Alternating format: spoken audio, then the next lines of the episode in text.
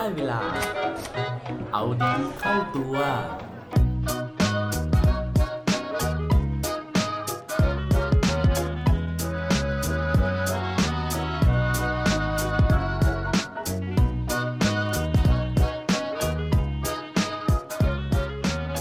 คุณเคยติดกระดุมเสื้อผิดไหมครับ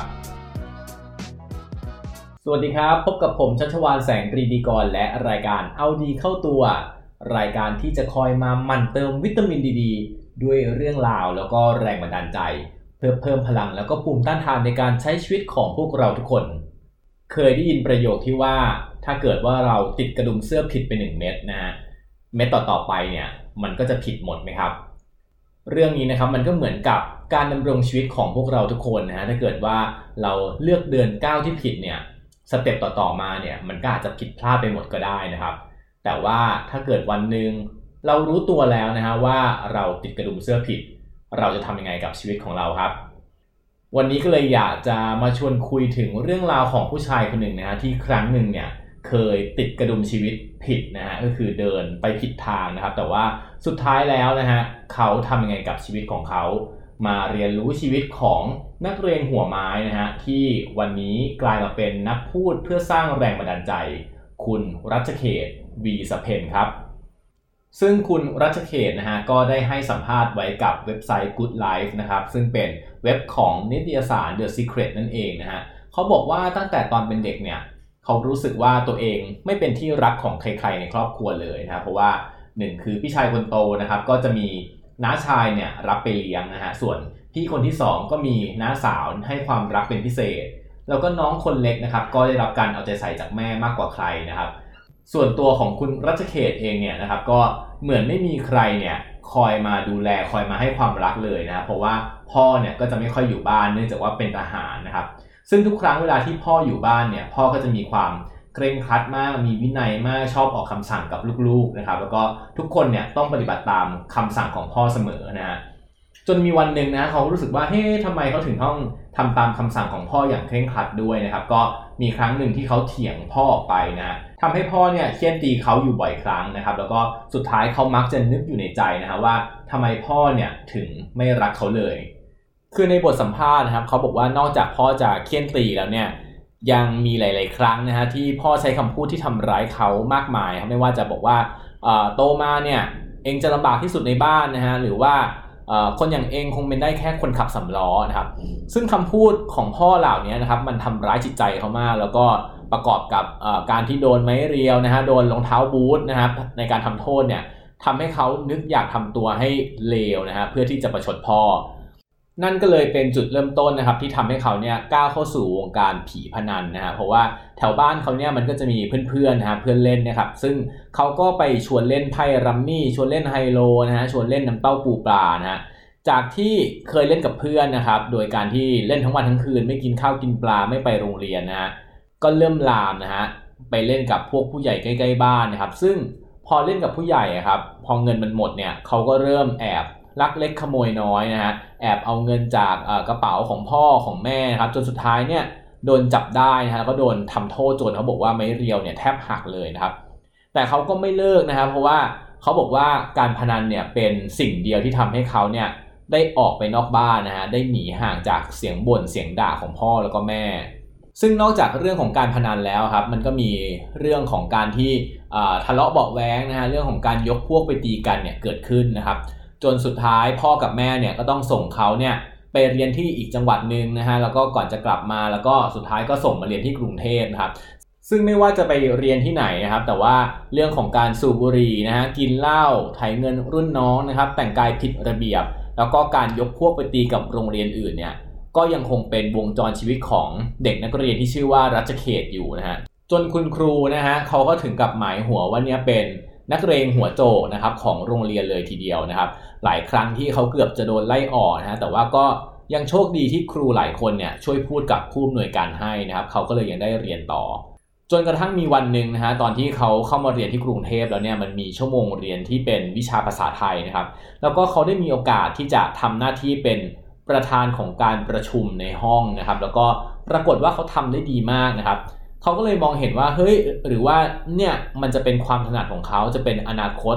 ของเขาได้นะครับเขาก็เลยเริ่มวางไม้นะฮะในการที่จะไปชกต่อยกับคนอื่นเนี่ยแล้วก็หันมาจับไมโครโฟนแทนนะครับ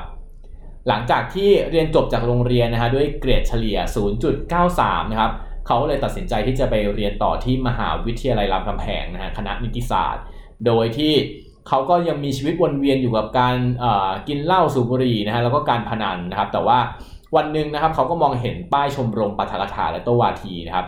เขาก็เลยบอกว่าชีวิตในมหาวิทยาลัยของเขาเนี่ยมันก็เลยเข้ารูปเข้ารอยขึ้นนะครับเพราะว่าเขาได้เข้าไปช่วยงานของชมรมนะครับ แล้วก็จนสุดท้ายเนี่ยได้เป็นรองประธานชมรมตอนที่เรียนอยู่ในปีที่ 3 หลังจากนั้นนะครับเขาก็เรียนจบนะฮะจากคณะนิติมาแล้วก็ลองทำงานเป็นทนาย แต่ว่าสุดท้ายเขาก็ค้นพบว่า งานทนายเนี่ยมันไม่เหมาะกับบุคลิกของเขาครับเขาก็เลยเปลี่ยนเส้นทางนะครับ ไปเดินตามความฝันเรื่องของการเป็นนักพูดนะฮะโดยการไปร่วมงานกับดรพนมปีเจริญ ซึ่งเป็นนักพูดชื่อดังนะครับ แล้วก็เป็นหนึ่งในทีมงาน โดยมีความคาดหวังว่าการทำงานตรงนี้นะครับ จะสารฝันที่ตัวเองเนี่ยอยากจะเป็นนักพูดให้เป็นความจริงได้ แต่ว่าคือพอมาช่วยงานนะครับ มันไม่มีโอกาสได้ขึ้นเวทีพูดสักทีนะฮะแล้วก็ เขาบอกว่างานที่ทำเนี่ยมันก็วนเวียนซ้ำไปซ้ำมาครับก็เลยสุดท้ายตัดสินใจออกมานะครับทำรายการทีวีอยู่พักหนึ่งแล้วก็มาจบนะครับที่การเป็นเซลแมนซึ่งเขาสามารถทำยอดได้เยอะมาก เพราะว่ามันเป็นทักษะความถนัดของเขาในการที่ชอบพูดคุยกับคนอื่นนะครับ หลังจากทำไปสักพักหนึ่งนะฮะก็ชีวิตมาถึงจุดเปลี่ยนอีกจุดหนึ่งนะครับก็คือว่าแม่เนี่ยก็มาถามเขาว่าให้เขาไปเรียนอเมริกาไหมครับ ซึ่งเขาก็ตัดสินใจว่าอะ ไปเรียนก็ได้นะครับ หลังจากที่ไปเรียนที่อเมริกานะฮะที่วอชิงตันดีซีนะครับกลับมาเนี่ยปรากฏว่าโชคไม่ดีอีกนะครับ เพราะว่าตอนนั้นเนี่ยเศรษฐกิจเมืองไทยเนี่ยไม่ดีเลยนะครับ ไม่ว่าใครเรียนจบอะไรมาจบโทอะไรยังไงมาฮะก็หางานทำยากมากนะครับ แต่ว่า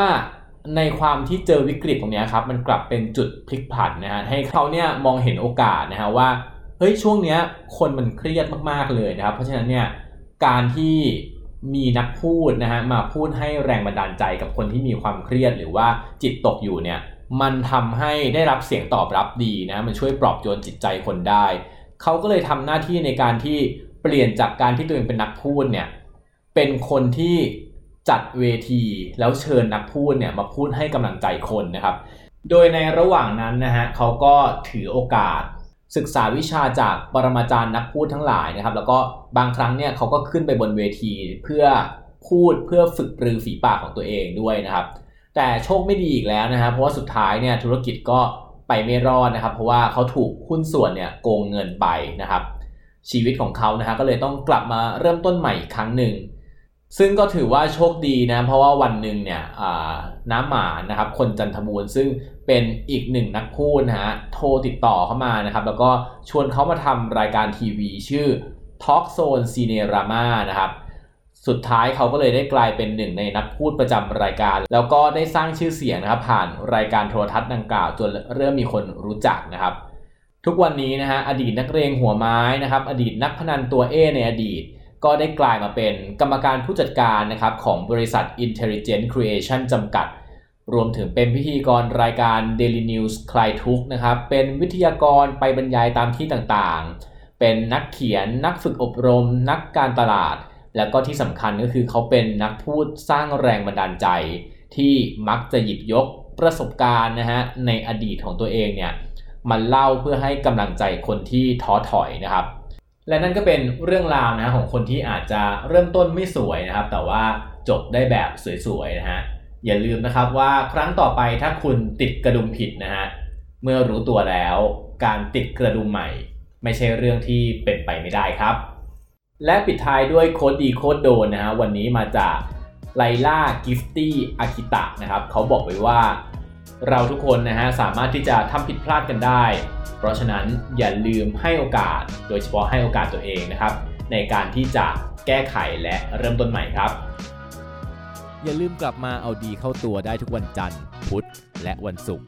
รวมถึงฝาก subscribe เอาดีเข้าตัว podcast ในทุกช่องทางที่คุณฟัง